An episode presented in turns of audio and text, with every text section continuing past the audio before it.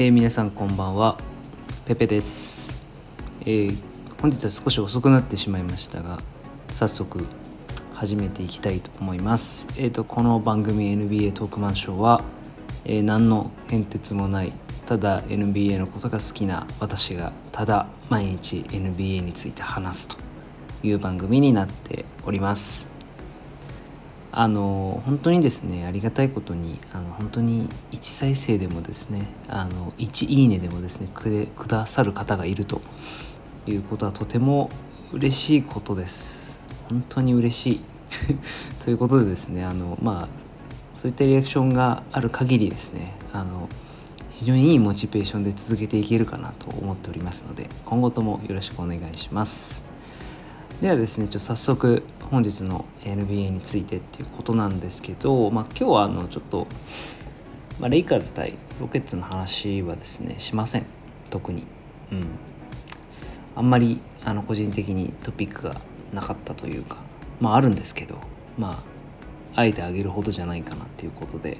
ちょっとあの最近いくつか出てきてる、まあ噂ベースの、まあ、ニュースというかあのそういったところに少し触れていきたいと思っております。まあ、気が付いたものというか目に入ったものからもう少しずつ話していければなと思います。えーとまずは個人的に気になったのは、えー、まずダニエル・ハウスですねあのロケッツの、えー、3&D 的な選手ですけれども、まあ、なんだか彼が、えー、バブル内にガールフレンドでもないえー、ワイフでもない女性を連れ込んだとして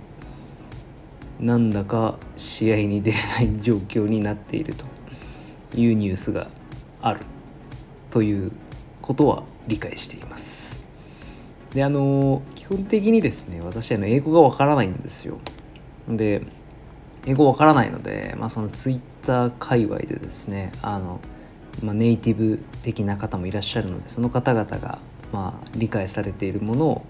こう見ながらとかあとはもちろんあの英語わからないんですけどうん何て言うんでしょう全くもって理解できないみたいなその、ね、何の一般教養も経てませんみたいなタイプではさすがにないので一応なんとなく、えー、雰囲気をつかんでるつもりです。まあ、ただこれ結構意外と大きいですよねあの試合見ている限りだとなんかもともとはあのとにかくこうハーデンからキックアウトされたスリーポイントを、まあ、コーナーでただただポイポイポイポイ打ってるやつみたいななんかまあ、まあ、まあ、そんな風に思ってたんですよね僕。なんですけどあの実際試合見てみるとかなりいい働きをしているのとまあ安定感があるなとまあそれはスリーポイントの確率もそうだしまあオフェンスの引き出しについても別にスリーポイントとにかくバカバカ打ってるみたいななんかマット・ボナーみたいな選手では特になさそうなんですよね。なんですごくコアなあのロケッツの中では主力の選手になってるなという風な見え方がしますので、うん、これはきっと痛手なんだろうななんて思ってましたね。いやただこれどどないすんねんっていう話で、うん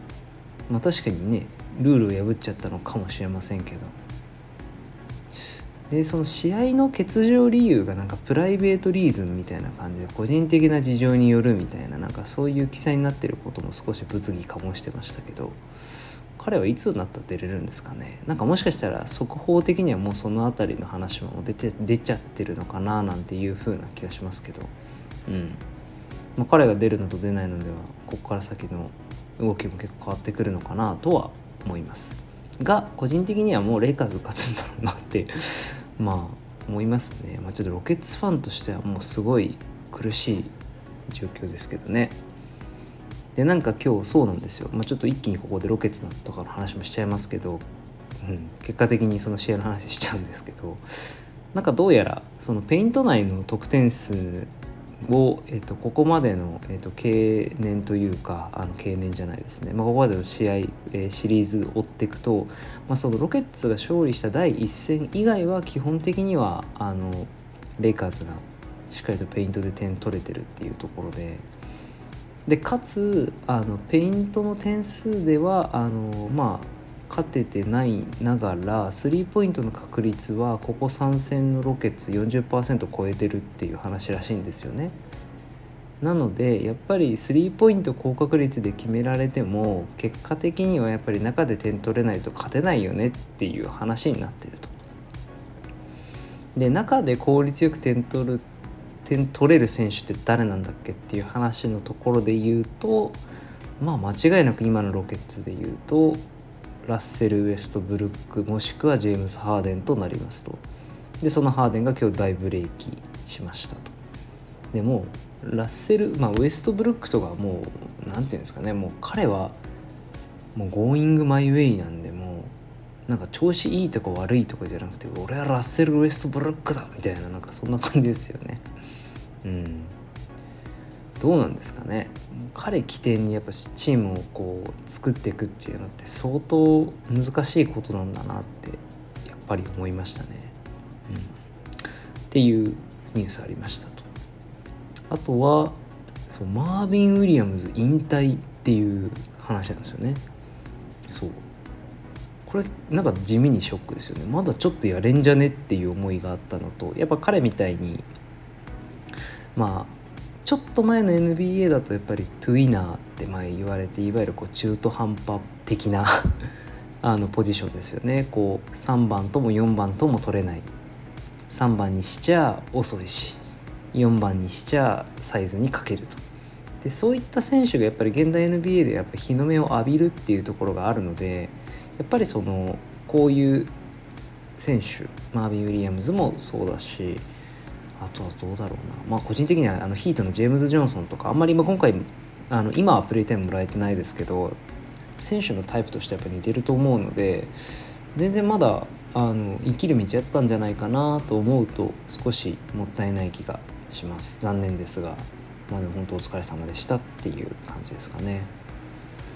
であとああそうそうこれえっとゴードン・ヘイワードが何やらイースタンカンファレンスファイナルには戻れそうですみたいなニュースを僕はチラ見しました。多分け怪我だったんですかね。もうちょっと全然そういうのにちゃんと調べてないっていう ところがどうなんだっていう話なんですけど。まああの彼がカンファレンスファイナルに戻ってくるっていうのはすごいいいことだと思うんですがどうなんですかね個人的にはやっぱりそのヘイワード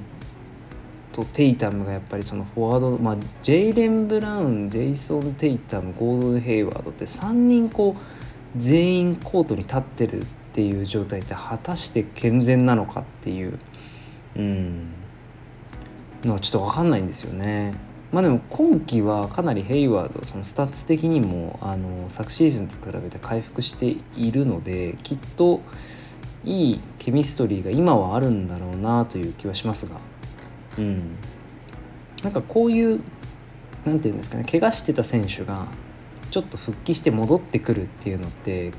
結構それまでのそのビフォーのケミストリーとその関係させると結構難しい扱いだったりすることありますよね。うん、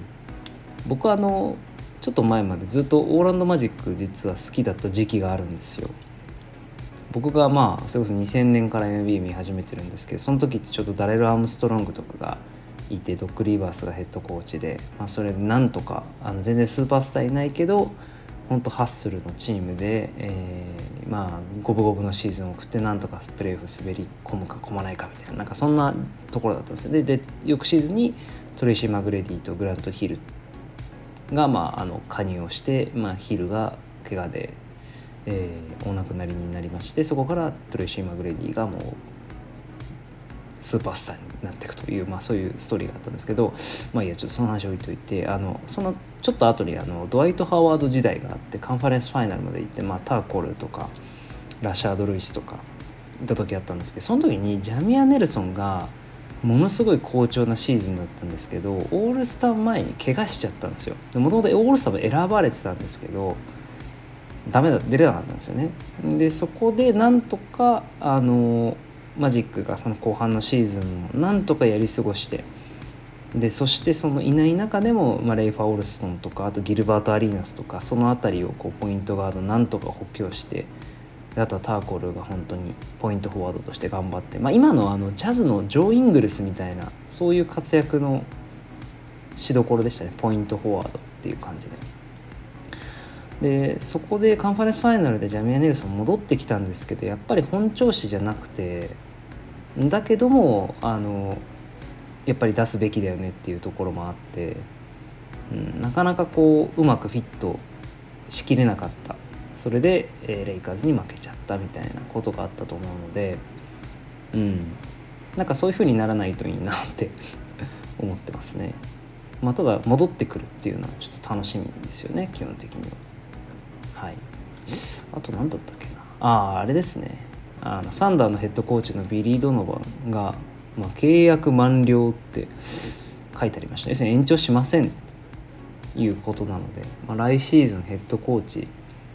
どうなるんですかっていう話なんですけどこれどうなんですかね？もうこれ公認の噂出てるんですかね？ちょっとよくわかんないんですけど。逆になんかビリー・ドノバンがなんかシカゴブルズのヘッドコーチになるんじゃないかっていう噂は出てましたね。うん。ちょっとあのあんまり存じないんですけどものすごいものすごいあの V 字ハゲだなっていう、まあ、これもねそれぐらいしか僕の感想にはないんですけど。うん。まあなんだかあのサンダーがクリス・ポール、えー、が入ったこのシーズン、まあ、確実に落ち込むだろうっていう予想があった中でここまでやっぱりあのチームを持ってきたのはもちろんクリス・ポールの功績も大きいですけどまあ、若手がやっぱ伸び伸びやってるところを見るとやっぱそういうのを生かすの上手なヘッドコーチなのかなっていうのは思いますよね。あのドートとか。シェイもそう、まあ、SGA もそうだし、うん、やっぱり若手がグイって伸びてそれで活躍してるっていうところはやっぱり素晴らしいところだなと思っておりました。まあ、そういう意味で言うと、まあ、ブルズもめちゃくちゃ若いチームですからこういつ浮上するんですかっていうぐらい なんですけどうん、いいマッチングなんじゃないかなと思っております。あとヘッドコーチ関連だとペイサーズのヘッドコーチネイト・マクミランが、え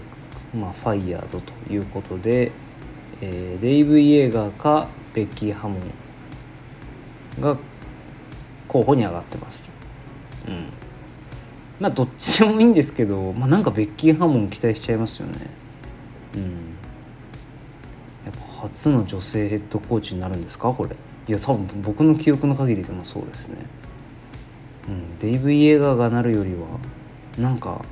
うん話題性もあっていいんじゃないかなっていう。うん、衝撃的なしょうもない発言でしたけどまあそんな風に僕は思います。はい。ということでですねまあああ、うん、まあ一体そんな感じですかね今日は。あの明日ですかね。日本時間の10時からえー、確かあれ？何の試合だったっけな？えっ、ー、とあそうですね。えっとあそうそうそう。クリッパーズ対ナゲッツをやりますと。でこれま第5戦ですね。まあ、これでクリッパーズがそのままカンファレンスファイナル行くのかナゲッツが粘るのかっていう話なんで、まあ、これはこれで、まあ、楽しみかなと思っております。はい、ということでですね今日はこの辺で終わりにしておきたいと思います。はいじゃあそれでは皆さんまた明日